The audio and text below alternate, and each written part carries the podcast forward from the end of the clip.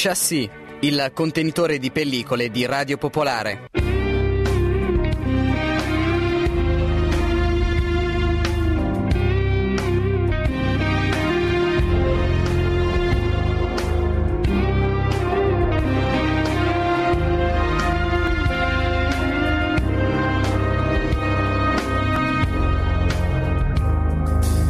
Una buona giornata, anzi un buon pomeriggio a tutti e a tutte da Barbara Sorrentini. Questa è Radio Popolare, questa è Chassis, come ogni sabato dalle 14 alle 15 parliamo di cinema, andiamo al cinema, vediamo dei film, raccontiamo delle storie, perché poi il cinema quello fa, racconta eh, storie. Eh, chiaramente noi ogni giorno, anzi ogni puntata, partiamo dalle uscite cinematografiche perché eh, in realtà vogliamo così far, darvi degli argomenti eh, per non sminuire, insomma non fare figuracce quando qualcuno dice ah è uscito questo film, lo hai visto? E dici no, non l'ho ancora visto, però andrò a vederlo sicuramente al più presto. questo fine settimana è uscito persino il, eh, la Palma d'Oro del Festival di Cannes, insomma ne abbiamo parlato tanto, ne hanno parlato tutti, cosa? Non volete parlarne anche voi?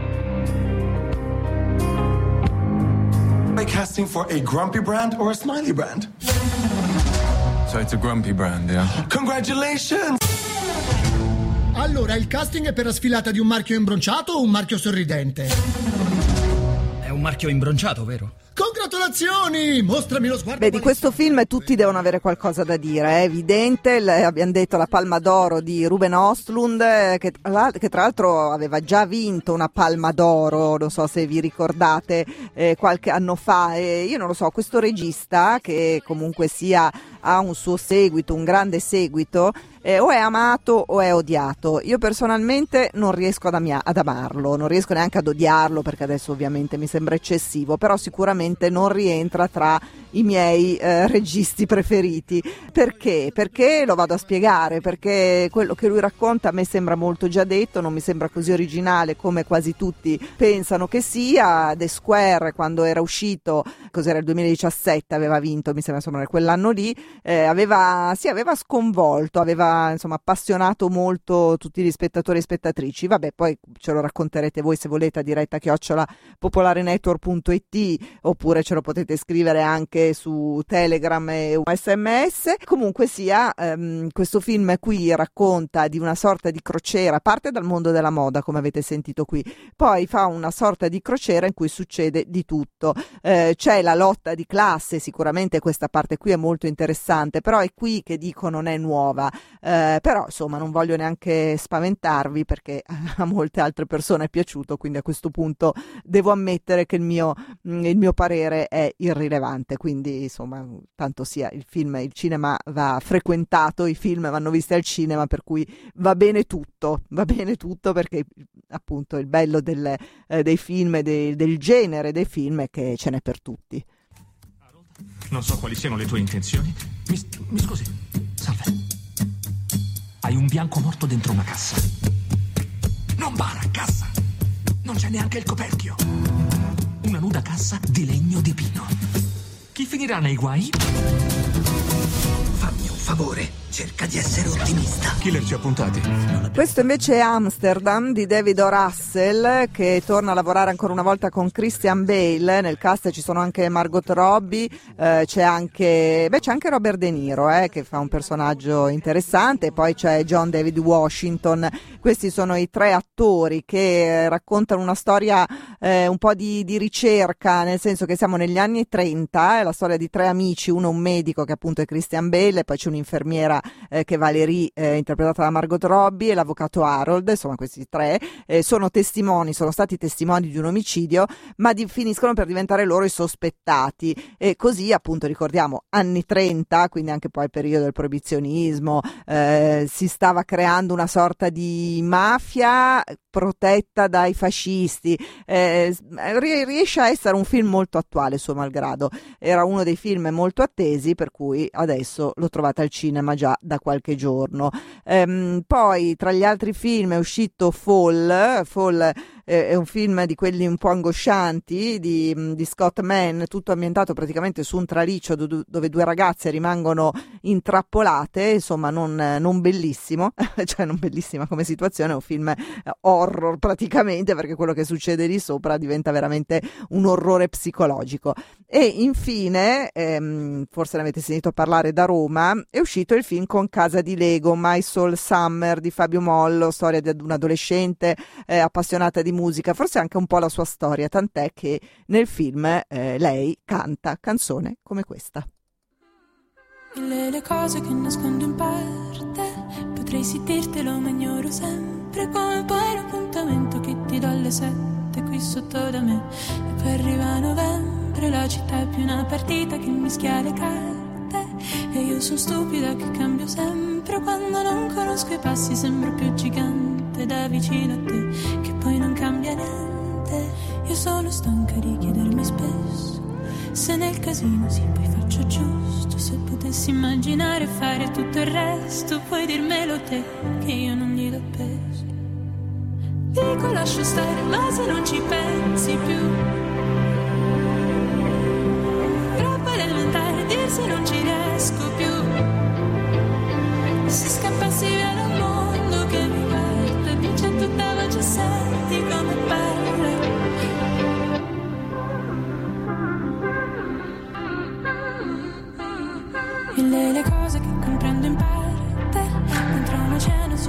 cose perse chiedo a tutti come fatto il sole veramente qui vicino a te e perdo il presente la città più una mia linea che si tira in parte come un elastico che mi riprende. Quando non conosco i passi sembra più distante da vicino a te che poi non cambia niente. Sono stanca di chiederti spesso se nel casino si è fatto tutto. Se potessi cancellare e fare tutto il resto puoi dirmelo a te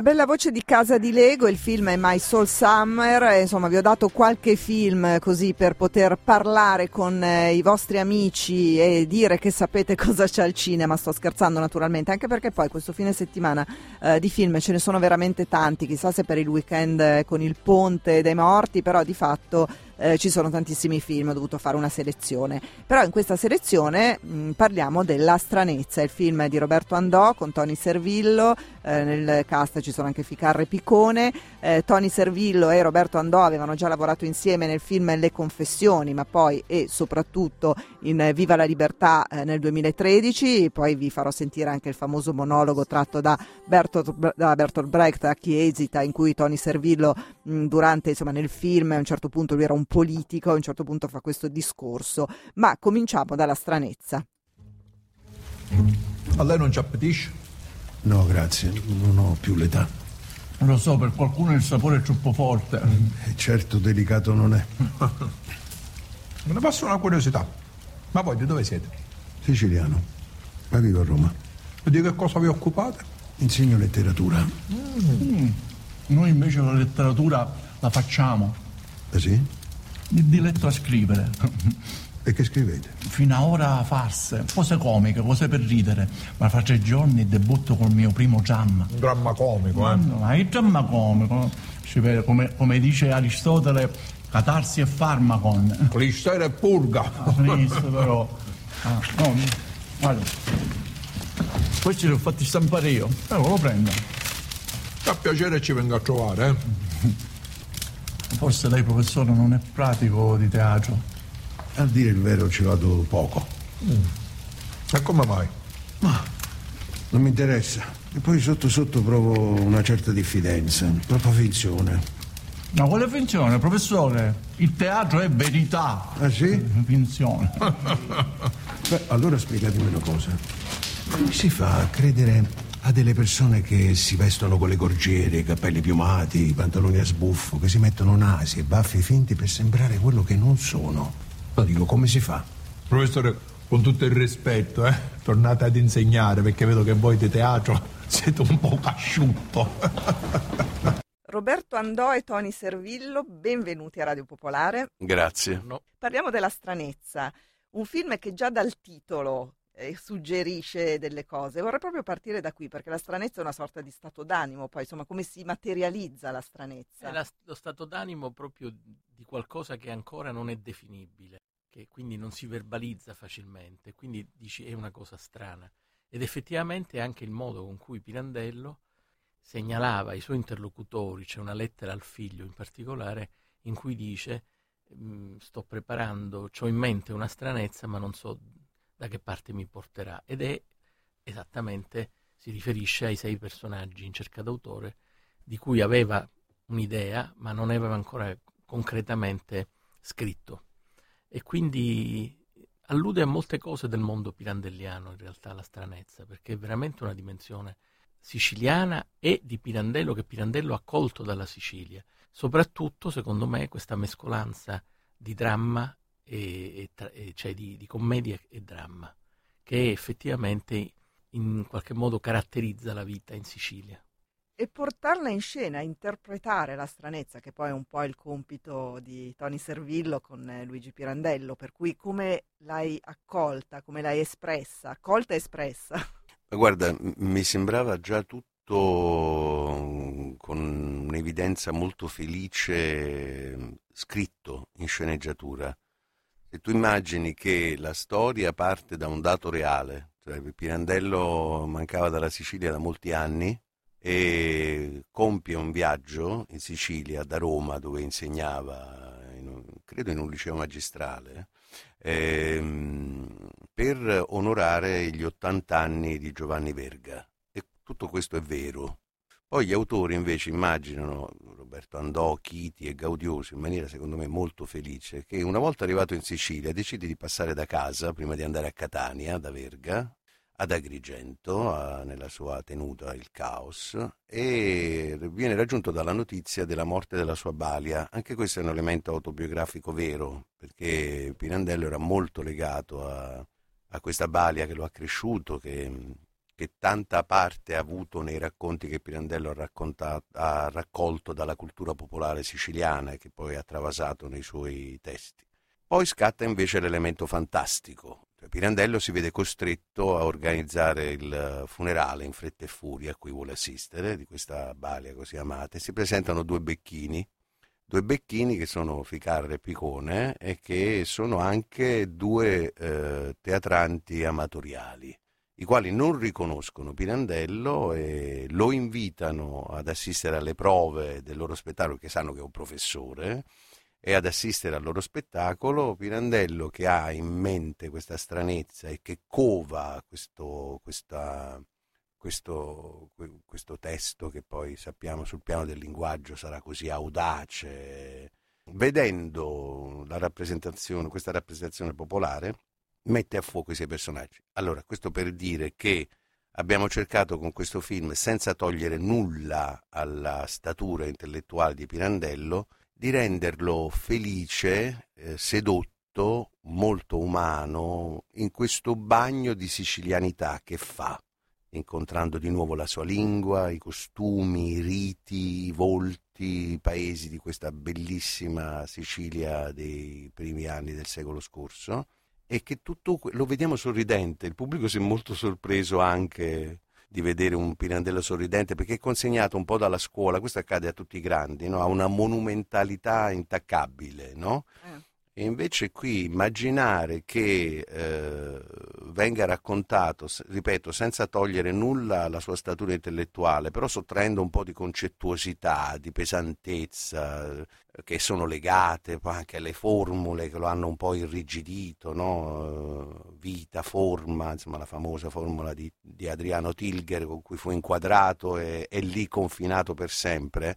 E invece vederlo eh, sedotto dalla sicilianità eh, dal fatto che i siciliani hanno come nella loro natura antropologica il desiderio di inventarsi un'altra identità per sopportarla la vita.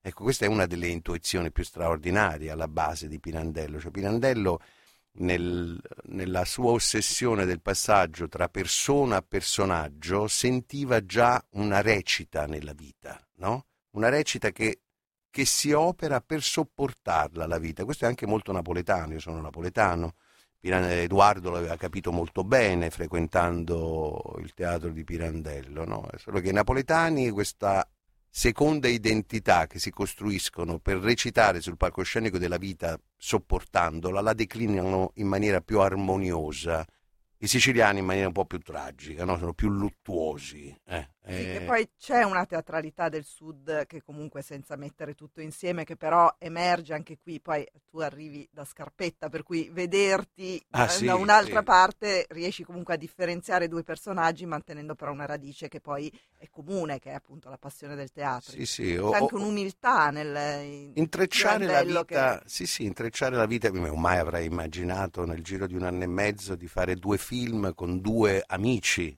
come Martone e, e, Andò, che sono due uomini di teatro come me, e fare due film in cui si omaggia in qualche modo il teatro questo desiderio di raccontare il fascino della vita rappresentata, no? e, però in due contesti completamente diversi, tenuti insieme soltanto dal fatto che tutti e due i film sono stati girati nei momenti culminanti al Teatro Valle, perché sia Miseria e Nobiltà che i sei personaggi in cerca d'autore hanno avuto la loro prima rappresentazione proprio al Teatro Valle di Roma. Roberto, in questo lavoro appunto tra finzione e realtà, insomma tra realtà e aggiunta di, di vita e di storia, eh, come l'hai ricostruita ma anche come l'hai ricostruita nei luoghi, cioè in quali luoghi sei andato a girare, dove c'era la Sicilia, dove appunto evidentemente anche Roma, eh, dove sei stato? Guarda, il film fin dalla eh, proprio originaria è la decantazione di questa mia frequentazione col mondo pirandelliano e mh, c'è l'idea appunto di avvicinare Pirandello a questo mondo popolare che per lui è stato fondamentale. Si è detto, ma è meglio anche ripeterlo, che Pirandello, in definitiva, pur avendo avuto questa dimensione europea fin dall'inizio, perché è andato a Bonn a studiare in Germania, e comunque prima di lasciare la Sicilia, eh, vabbè, a parte che la sua frequentazione ad Agrigento andava sempre da questo bibliotecario, che era il bibliotecario della biblioteca lucchesiana ad Agrigento, che gli raccontava tutti i pettegolezzi del paese mm. e le storie di corna e lui se le appuntava e dopo ne ha fatto un uso. Poi andava anche a seguire i dibattiti forensi al tribunale di Agrigento, si divertiva per due anni andò e poi, ultima cosa, prima di partire per la Germania fece una raccolta di canti sulla parlata siciliana. Lui era un appassionato del siciliano. Allora, tutto questo è confluito in questa idea e non poteva essere diversamente anche l'ambientazione, cioè essendoci un viaggio che diventa un viaggio creativo di Pirandello, 1920, in definitiva noi raccontiamo pochi giorni in cui lui sta in Sicilia e incontra questi due teatranti. Anche l'ambientazione è un'ambientazione fantastica, cioè ricostruisce una Sicilia fantastica, come vista con gli occhi, perché Agrigento purtroppo è una città che ha subito un grosso scempio perché eh, in particolare è stata è un, un esempio di, com, di, quello che non si dovrebbe fare, un posto meraviglioso dove ci sono i templi, eccetera, dove è stato fatto un abuso edilizio mostruoso. Quindi trovare quelle cose che vedeva Pirandello con i suoi occhi è impossibile. Quindi noi abbiamo persino la casa di Pirandello, lo voglio dire perché hanno fatto uno scempio, che era una casa dove, visitabile, dove tu andavi a vedere il letto, la scrivania, i suoi libri, hanno fatto un museo digitale, hanno fatto un parcheggio per bus enorme, cioè non si può girare. Allora io ho dovuto ricostruire e abbiamo trovato con una scenografa bravissima già da Calabria una Sicilia in vari posti, quindi c'è Palermo, soprattutto negli interni. Per esempio, tutti gli uffici del comune di Agrigento sono dei posti, degli archivi meravigliosi che ci sono a Palermo e sembrano usciti dalla penna di Borges. Poi abbiamo girato gli esterni in grande parte a Erice, che è un paese che è rimasto intatto. Poi abbiamo Trapani, poi abbiamo Catania, insomma è un, una mescolanza e non poteva essere che diversa, in modo diverso. Volevo chiedervi una cosa su Ficarra e Picone. Beh, un po' vengono in mente italiani, tra l'altro è uscito da poco Leonora Dio, anche dice Pirandello, anzi là è il, in realtà ci sono, c'è la tomba che va trasportata, quindi per fortuna... Le ceneri. Le ceneri. Sì e ricorda un po' anche l'utilizzo che, che gli italiani fecero di Franco Franchi e Ciccio Ingrazia. Ecco, con Ficarra e Picone, che di fatto vabbè, fanno cinema anche loro, eh, ma ovviamente sono utilizzati in modo diverso, com'è stato il, il, il, lavoro insieme a, loro, insieme a loro due? Tra l'altro mi viene in mente che il rapporto che si crea tra Pirandello e loro due è un po' forse il rapporto anche sociale che viene fuori tra Tony Servillo e Ficarra e Picone. Comunque, diciamo che io ho una frequentazione, un'amicizia con loro da tanti anni e devo dire che secondo me loro hanno espresso nel tempo una comicità che è anche di pensiero, cioè che loro in qualche modo in tutti i film hanno dato un'interpretazione del luogo loro di nascita, che è la Sicilia, molto interessante, molto... insomma io li considero veramente due attori molto importanti e avevamo voglia di fare un film insieme. E è venuta fuori questa idea di Piandello che a loro è piaciuto moltissimo, a Tony è piaciuto moltissimo e devo dire che appena abbiamo fatto, io ho avuto la fortuna di fare una specie di provino che mi serviva per capire che tipo di fotografia. Quindi prima ancora di cominciare a girare con Tony e loro abbiamo fatto una scena. E io ho visto subito come si poteva impastare il tono di Tony e il tono loro, cioè in realtà è stato veramente tutto molto felice nel senso che sicuramente vale il precedente di, di, dei Taviani, perché poi sono eh, due registi che amo moltissimo, e anche due amici, ma in particolare quando tu hai degli attori, e loro sono, degli, sono due attori, è chiaro che qui hanno, come dire, trovato delle sfumature, hanno, sono usciti fuori dai loro codici. A me ricordano molto, devo dire, il cinema di Germi, che è un cinema straordinario. Uh, sì, insomma, eh, ci divertiamo molto a ricreare nella vita la stessa relazione che abbiamo sullo schermo, ma lo facciamo con molta ironia. Mi piace citare ancora una volta Pino Caruso, eh, che è stato un, un, loro amico e anche un esempio per loro di, di, di ironia tutta siciliana, intelligente, sagace e, e, loro mi hanno detto che Pino Caruso diceva che gli attori si dividono in due generi, gli incisivi e i canini. E loro sono sicuramente tra gli attori incisivi, sono veramente molto bravi e soprattutto poi hanno una comicità, perché oggi siamo anche afflitti da una, sicità, da una, da una comicità molto violenta, volgare, ma volgare non nel senso delle parolacce, cioè volgare proprio per, per come si pone, no? E anche per come a volte la comicità diventa un contenitore che trita tutto, rendendo tutto non credibile, tutto non... A volte la comicità può indulgere a farci credere che non dobbiamo credere in niente, no? Perché tutto è stupido, tutto è risibile. Invece loro hanno una grazia che li affranca da questo tipo di, di comicità e quindi quando sono comici raccontano sempre qualche cosa che invece ci riguarda ci riguarda davvero. Cosa vi aspettate dal pubblico? Ma mi faccio questa domanda anche perché, vabbè, in questo momento la cultura, bisogna insistere sulla cultura più che si può finché si riesce. E decisamente questo è un film che riporta la cultura italiana, ma parla anche all'oggi. Eh, ecco, cosa vi aspettate e cosa sperate soprattutto che, che porti questo film? Guarda, noi facciamo i film perché ci piace pensare che il cinema abbia ancora una vita importante e siamo nati in una generazione in cui i film si consumavano in sala e pensiamo che questo film, che ha avuto anche una vicenda produttiva originale, perché per la prima volta si sono messi insieme Medusa e Rai, che sono due concorrenti storici. Credo con lo spirito appunto di venire incontro a una crisi con intelligenza. E a me sembra, non voglio dire niente, non posso ovviamente eh, fare pronostici perché eh, viviamo un tempo troppo strano per il cinema, ecco, stranezza.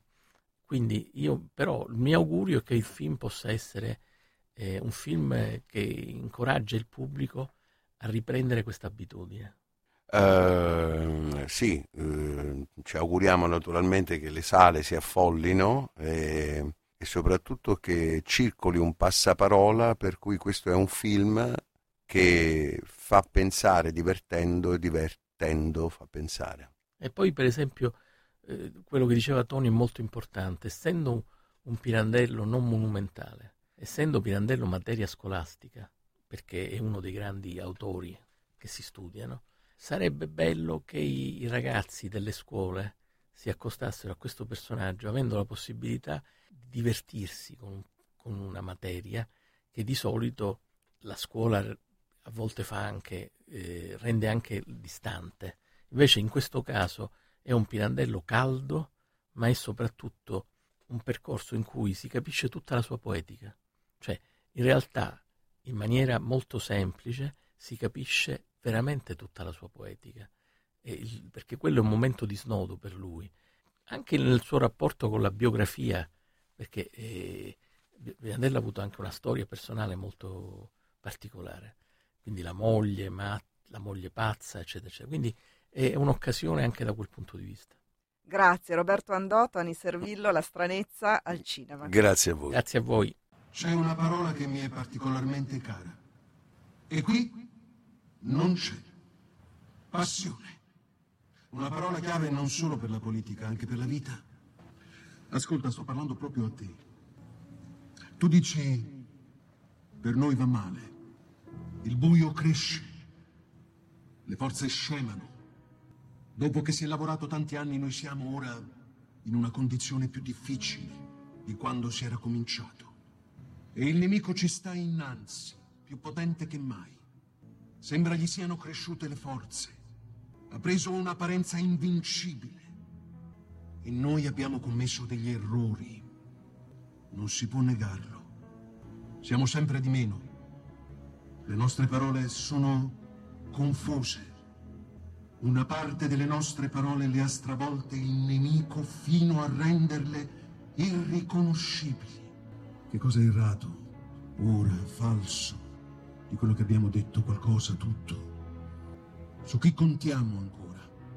Siamo sopravvissuti, respinti via dalla corrente. Resteremo indietro senza comprendere più nessuno. E da nessuno compresi. O dobbiamo contare sulla buona sorte? Questo tu chiedi. Non aspettarti nessuna risposta, oltre la tua.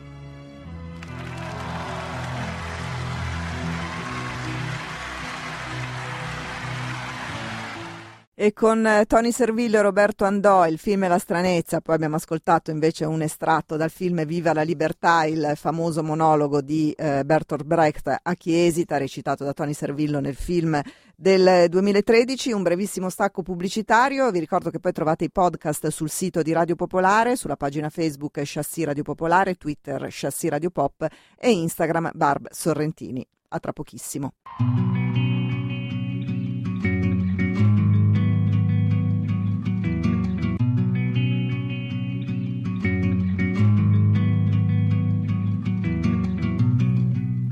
Pick up the pieces and build a Lego house.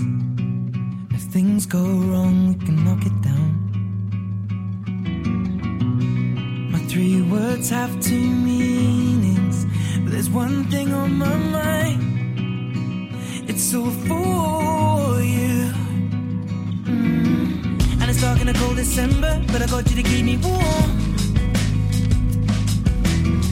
If you're broken, I will mend you, and I keep you sheltered from the storm that's raging on. Now I'm out of touch, I'm out of love.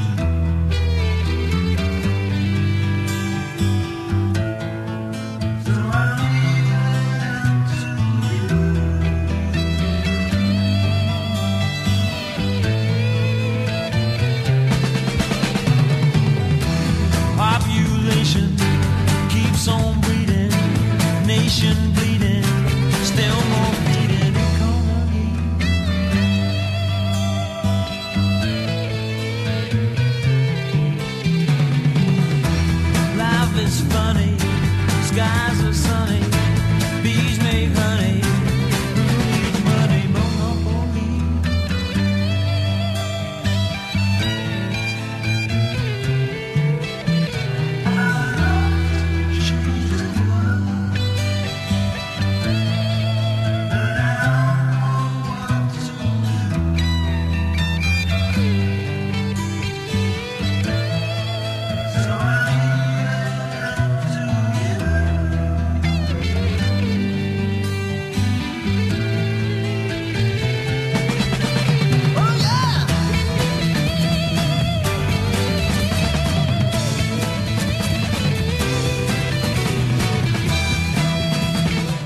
ritorniamo, questa è Chassis, torniamo in studio sulle frequenze di Radio Popolare, parliamo di cinema, l'amore cambia il mondo, questa è la canzone, fa parte della colonna sonora di Amsterdam, uno dei film di cui abbiamo parlato in apertura e appena usciti eh, nelle sale, con voi Barbara Sorrentini ancora per una mezz'ora questa seconda parte.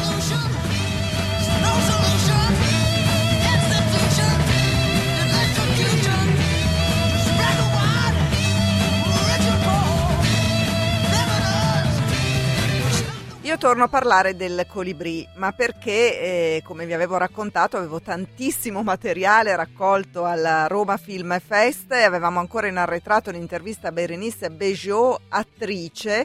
Berenice Bejo, eh, immagino che se vedete il suo volto capite subito di chi stiamo parlando, era in The Artist nel 2011 con l'Oscar è arrivata insomma anche al successo internazionale, eh, il regista era Michel Azanevicius, che tra l'altro è anche suo marito, però ovviamente lei faceva cinema da molto tempo prima, è nata in Argentina, poi si è trasferita in Francia e, e ha lavorato molto, ha, eh, ha preso parte alla Captive della Ackerman nel 2000, eh, ha lavorato in tantissimi film nel suo paese, però in effetti poi il, il successo, il successo per entrambi, sia per Azanavicius che per lei, è arrivato con The Artist. Poi ha lavorato anche molto in Italia, ha lavora- ha lavorato con Marco Bellocchio in Fai bei sogni accanto a Valerio Mastandrea e poi ha lavorato con eh, Francesca Archibugi appunto adesso nel Colibrì ma anche in Coupé sempre con Azanavicius. Film che avevamo visto al Festival di Cannes di cui avevamo parlato ancora non è uscito però è stato presentato anche a Roma per cui lei a Roma era con due film insomma aveva tantissimo da fare da presentare eh, ha lavorato con Asghar Farhadi in- nel film Il passato. Insomma sono tanti i film che ha fatto però noi l'ascoltiamo per la sua interpretazione nel film Il Colibrì di Francesca Archibugi Occhi Bugi dal libro di Sandro Veronesi. Lei è eh, Luisa Lattes, eh, la donna amata dal protagonista Pierfrancesco Favino, un po' eh, l'altra parte, l'altra vita e sentiamo lei come eh, racconta il suo personaggio. Oui, en fait, c'est étrange de toujours parler d'amour et de relations sexuelles comme si l'amour était toujours euh, avec euh, ou pas une relation sexuelle. Et ce qui est fort dans le livre de Sandro, c'est que justement, Marco et Luisa vivent une histoire qui est à eux et seulement à eux. Ils sont dans une euh, expérience particulière de vie. Ils vont partager énormément de moments, énormément de lettres, énormément de poésie. Euh, ils vont se séduire à chaque fois qu'ils se revoient. Ils vont se perdre, devoir se regagner. Donc c'est vrai que c'est un, amour avec un grand A, un amour romantique. C'est une proposition de vie en fait. Aujourd'hui, on a besoin de nouveaux de nouveaux fantasmes, de, nouvelles histoires, parce que le monde est tellement dur qu'on n'a pas de futur, on ne sait plus où on va. Et Sandro, à travers cette histoire, propose une nouvelle euh, forme voilà d'histoire. Je, pense que faire l'amour est quelque chose d'extraordinaire et de très beau, et mais c'est pas euh, il y a plein de gens aujourd'hui qui refusent euh, aussi l'acte sexuel. Et donc c'est intéressant de se poser la question est-ce que leur amour est plus beau, moins beau ou juste différent? È un amore sicuramente insolito, strano, normalmente noi eh, abbi- associamo all'amore sempre il rapporto sessuale, è come eh, se l'amore fosse o non fosse in corrispondenza con il sesso, ma l'aspetto straordinario nel romanzo di Sandro Veronesi è proprio il fatto che la relazione tra Marco e Luisa è una relazione unica, è una loro storia come nessun'altra, è una vera e propria esperienza di vita, nell'arco di tutta la loro vita loro condivideranno dei momenti, delle poesie, delle lettere, un rapporto molto epistolare nel, nel romanzo e a ogni nuovo incontro sarà per loro un'occasione per sedursi nuovamente ed è senz'altro un amore con la maiuscola. Credo che sia una lettura importante da offrire a un mondo che diventa sempre più duro ed è invece una nuova fantasia, nuove forme eh, di stare insieme e, e di amarsi. Sicuramente avere un amore fisico, fare l'amore con una persona è qualcosa di bello bello e di straordinario, ma molti vivono l'amore in un altro eh, modo e non associandolo a un'esperienza, a un atto sessuale e non per questo è meno importante. Che cosa ti ha affascinato di più del romanzo? ce qui est euh, magnifique dans le roman et je pense dans le film, c'est qu'il n'y a pas de jugement. Donc je, je crois qu'on ne porte pas de jugement sur Marco Carrera. Je crois qu'on le suit, je crois qu'on l'aime, qu'on accepte. Euh, alors moi, je suis quelqu'un qui ne juge pas et je pense que les gens sont libres de faire ce qu'ils veulent et plus tu veux enfermer quelqu'un et moins tu, tu, tu le connais. C'est pas parce qu'il est marié avec des enfants qu'il n'est pas honnête dans son amour avec Louisa. Ça c'est, je crois que c'est ce que Sandro aimerait qu'on, enfin, en tout cas moi c'est ce que j'ai ressenti en lisant le livre et c'est ce que je ressens, euh, c'est ce qui m'a euh, donné envie de, de, de, d'interpréter Louise. Je, je porte aucun jugement sur, euh, sur Marco et sur. Voilà, c'est, une histoire qui, qui, qui, qui, se vit au moment présent et qui, qui n'a rien à voir avec les autres. chi, voilà. Credo che la bellezza del libro di Sandro Veronesi e peraltro del film è il fatto che i personaggi non vengono in alcun modo giudicati, in particolare Marco Carrera è qualcuno che noi seguiamo in tutte le traversie della sua vita e accettiamo per quello che è. Sono persone libere che in qualche modo sfuggono al tentativo di essere classificate o met- essere messe nelle caselle che vengono imposte dalla società, perché più facciamo questo, meno queste persone le conosciamo. E il fatto che sia un uomo sposato con dei figli non rende meno sincero e meno autentico la, l'amore che lui eh, prova per, per, Luisa e noi abbiamo, eh, c'è un desiderio veramente di condivisione eh, profonda, io non l'ho mai giudicato loro per questo motivo. Quanta immaginazione, quanto serve l'immaginazione per eh, creare un personaggio così? Oh, l'immaginazione c'est, c'est, c'est, c'est une force euh, extraordinaire, ce que l'on ne voit pas et, et ce que l'on imagine est généralement beaucoup plus fort dans les films d'horreur, Hitchcock le comprend très bien dans ses films. Tout ce que tu ne montres pas est, est plus violent parce que tu y mets tes images, tes mots, tes sensations. Donc euh, peut-être que ça nourrit effectivement leur amour de, penser euh, à quelqu'un, d'écrire, d'imaginer et de ne pas être toujours présent l'un à l'autre. Peut-être que ça renforce euh, l'amour, peut-être qu'il faut se quitter pour mieux s'aimer, je sais pas. Sicuramente l'immaginazione è una forza straordinaria, lo vediamo uh, nel, nella vita, ma lo vediamo per esempio anche nel genere horror dei, dei film, quello che non mostri ha un impatto molto più, più forte eh, perché siamo noi che nutriamo con le immagini che non vediamo e le emozioni che, che proviamo. E probabilmente questo può anche alimentare un amore che è vissuto spesso da lontano, si rafforza eh, il fatto eh, di eh, attingere al, all'immaginazione e forse è anche importante lasciarsi per potersi eh, apprezzare meglio. Qual è il tuo rapporto con il cinema italiano? Je regrette parce que quand j'ai travaillé avec Marco, je parlais pas du tout italien et maintenant je parle de mieux en mieux. J'adore le cinéma italien. Je, je, pense que pour un acteur, travailler en langue étrangère, c'est un challenge, mais aussi une énorme liberté parce que comme on rentre après à la maison, tout ce qu'on fait ici reste ici. Et donc on peut tenter des choses qu'on ne tenterait pas forcément à la maison. Il y a une pudeur qui s'en va parce qu'on est protégé par cette langue qui n'est pas la nôtre. Donc euh, moi j'aime beaucoup travailler en Italie. Devo ringraziare Marco Bellocchio perché è stato il primo a chiamarmi e da allora ho lavorato spesso con degli autori italiani, il, così, il rammarico che allora non parlavo italiano, adesso lo conosco sempre di più, adoro il cinema italiano ma credo che per qualunque attore sia veramente una sfida la possibilità di lavorare in una lingua che non è la propria perché offre un margine di, di protezione e una possibilità di eh, rinunciare a, cioè di, di essere più libero eh, rispetto al fatto di lavorare propria, nel proprio paese esprimendosi nella propria lingua. C'è un livello di protezione diverso. E così Berenice Bejo, il film Il Colibrì, ne stiamo parlando da, mo- da, molto tempo, lo so, forse stiamo anche un po' esagerando. A me piacerebbe sentire ancora il vostro parere, se siete andati a vederlo potete scriverlo a diretta chiocciolapopolarenetwork.it oppure al 331-6214013, questo ovviamente vale per tutti i film, non solo per questo. Poi magari apriremo un dibattito su Tri- Triangle of Sadness, il film di Ruben Ostrund che è appunto uscito in sala, per cui se volete commentare fare fatelo.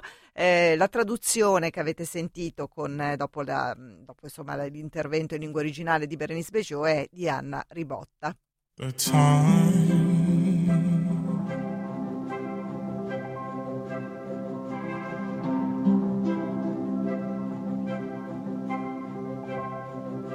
We had together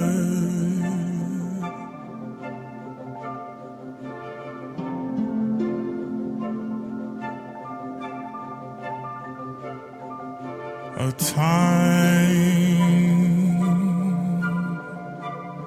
when all things were better. All of those moments may have gone too soon. They meant so much. I never knew. For only now can I truly see how much that time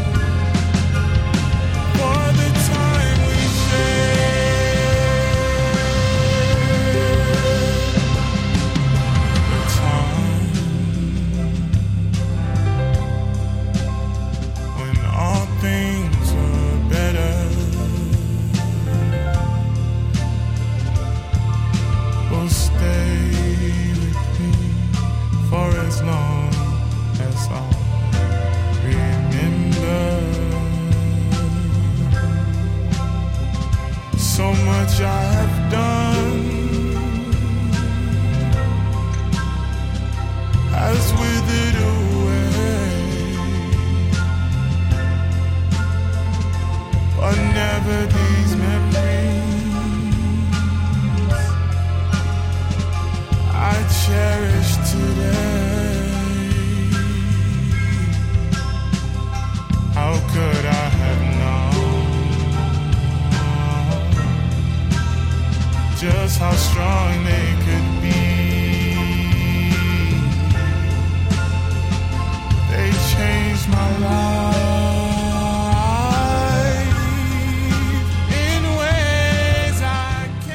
Dalla colonna sonora di Amsterdam, questa è Time e chiaramente siete ancora all'ascolto di Chassis, visto che stiamo ancora ascoltando, parlando di cinema e ascoltando colonne sonore, continueremo a farlo anche con eh, la musica tratta dal film di Donato Carrisi, Io sono l'abisso, la musica di Vito Lorè, eh, che non è questa ovviamente, è quella che ascolteremo tra poco. Eh, intanto volevo ricordarvi che eh, la trasmissione la potete anche riascoltare in podcast, così come tutte le altre, sul sito di Radio Popolare oppure alla pagina Facebook Chassis Radio Popolare, su Twitter Chassis Radio Pop, ma se preferite seguire Instagram la trovate anche lì sul, su Instagram nell'account Barb Sorrentini e se invece siete dei fan di LinkedIn la trovate anche su LinkedIn. Andiamo avanti, eh, parliamo di un film de paura, ma tanta paura. La rabbia che governa questo mostro viene da lontano.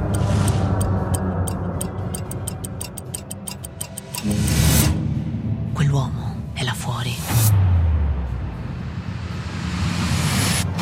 Non posso perderti,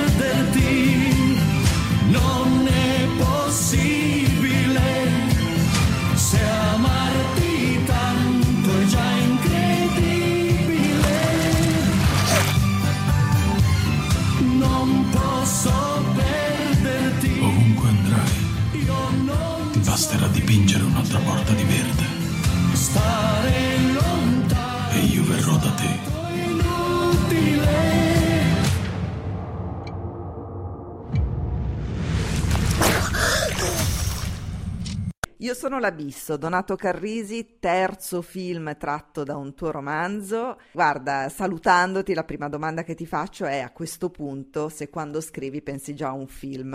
E buongiorno ovviamente Donato. Buongiorno, Eh, sì, penso al film, tant'è che prima di scrivere il romanzo io scrivo di solito la sceneggiatura, è un po' una deformazione, no? La deformazione perché io nasco sceneggiatore e poi sono diventato scrittore proprio perché nessuno voleva fare dei film da- da- dalle mie sceneggiature, dicevano ma il thriller in Italia non funziona, allora ho trasformato per esempio il suggeritore che era un'idea per un film in un romanzo. E da lì è cominciata questa doppia strada. E queste strade non solo si incrociano, si sovrappongono, tendono a scorrere insieme. Eh, sembra comunque, guardando i tuoi film, eh, che appunto è sempre più concatenata, insomma, un lavoro veramente molto intrecciato. Adesso sei arrivato eh, a quest'ultimo film di cui veramente è molto difficile parlare, tra l'altro eh, tu hai suggerito, riprendendo un titolo, di non rivelare gli attori e noi ovviamente eseguiremo, anche se qualcuno lo ha già fatto. Ma perché si è parlato molto di questa tua, così, insomma, di questa tua richiesta? Come mai hai chiesto di non rivelare il nome degli attori? Ma guarda, in realtà è una cosa condivisa con,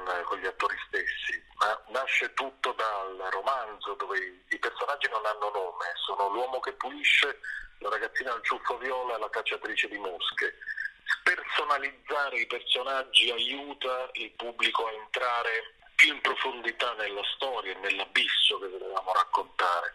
È tutto molto realistico. eh, e devo dire dalle proiezioni che abbiamo fatto fino ad oggi, dalla reazione che abbiamo avuto dagli spettatori, sta funzionando questo meccanismo. Sì, eh, sta funzionando anche perché poi è bello riconoscerli là dove si riescono a riconoscere e poi tanto vabbè ovviamente sui titoli di coda non ci sono per cui si sospende per un attimo. Ce n'è uno che è assolutamente irriconoscibile anche perché si sottopone a ore e ore di, di- di trucco.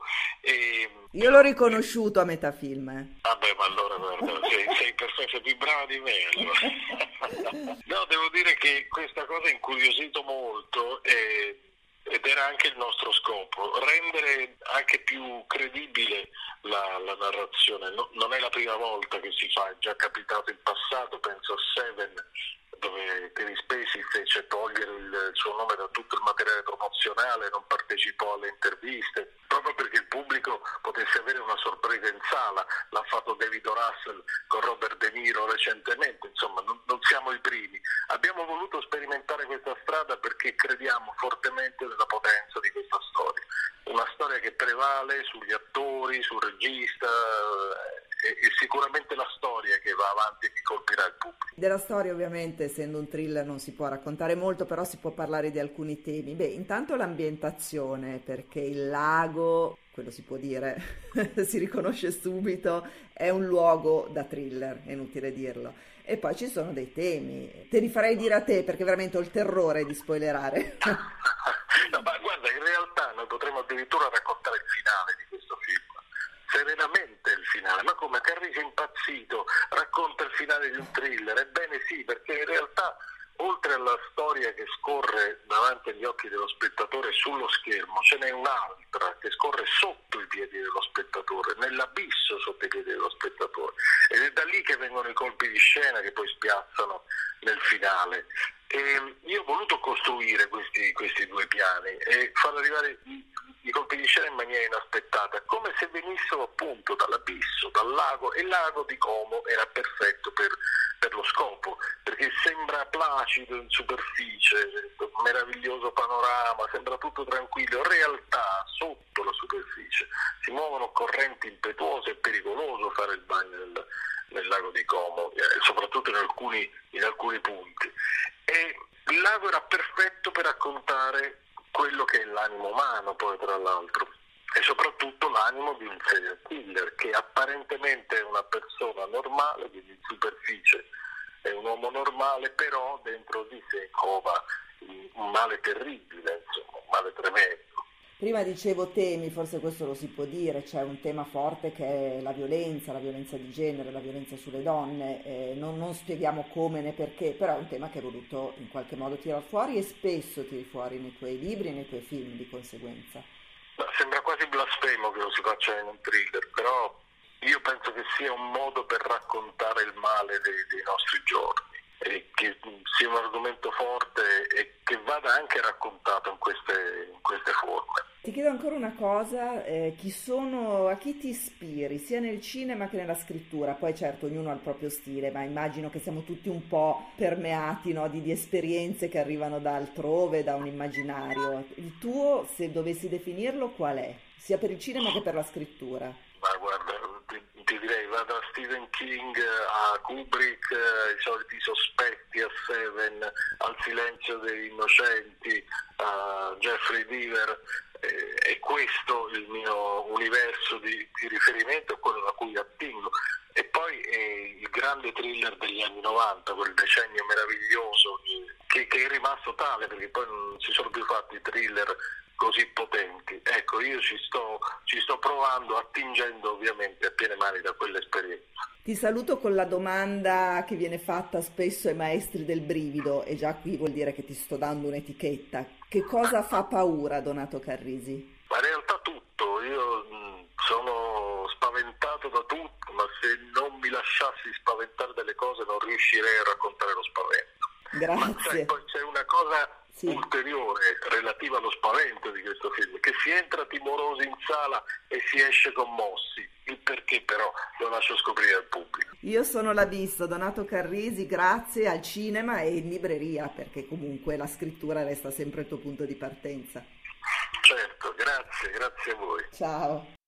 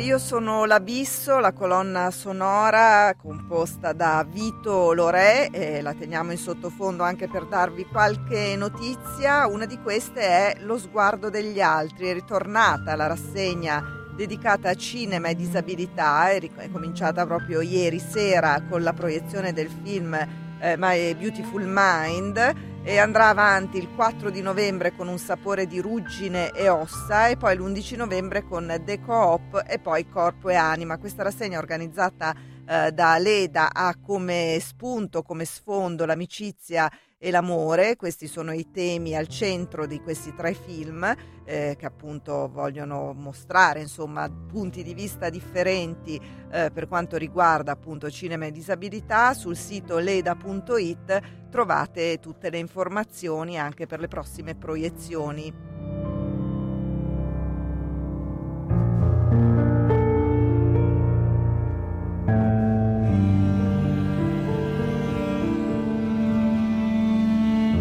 Un'altra segnalazione per la prossima settimana, i Batman di Tim Burton al San Fedele, per il San Fedele Cinema, 30 anni dall'uscita di Batman in ritorno, eh, il San Fedele vuole festeggiare con un doppio evento riportando sul grande schermo le due pellicole culto di Tim Burton dedicate al Cavaliere Oscuro, la prima del 1989 eh, che sarà proiettato in 35 mm il 3 novembre alle 20.45 al San Fedele e poi questa copia è stata messa a disposizione della Fondazione Cineteca Italiana, mentre poi il 15 novembre eh, invece sarà la volta di Batman in ritorno del 1992 ehm, che verrà proiettato in versione originale con sottotitoli, tutte e due appunto al San Fedele.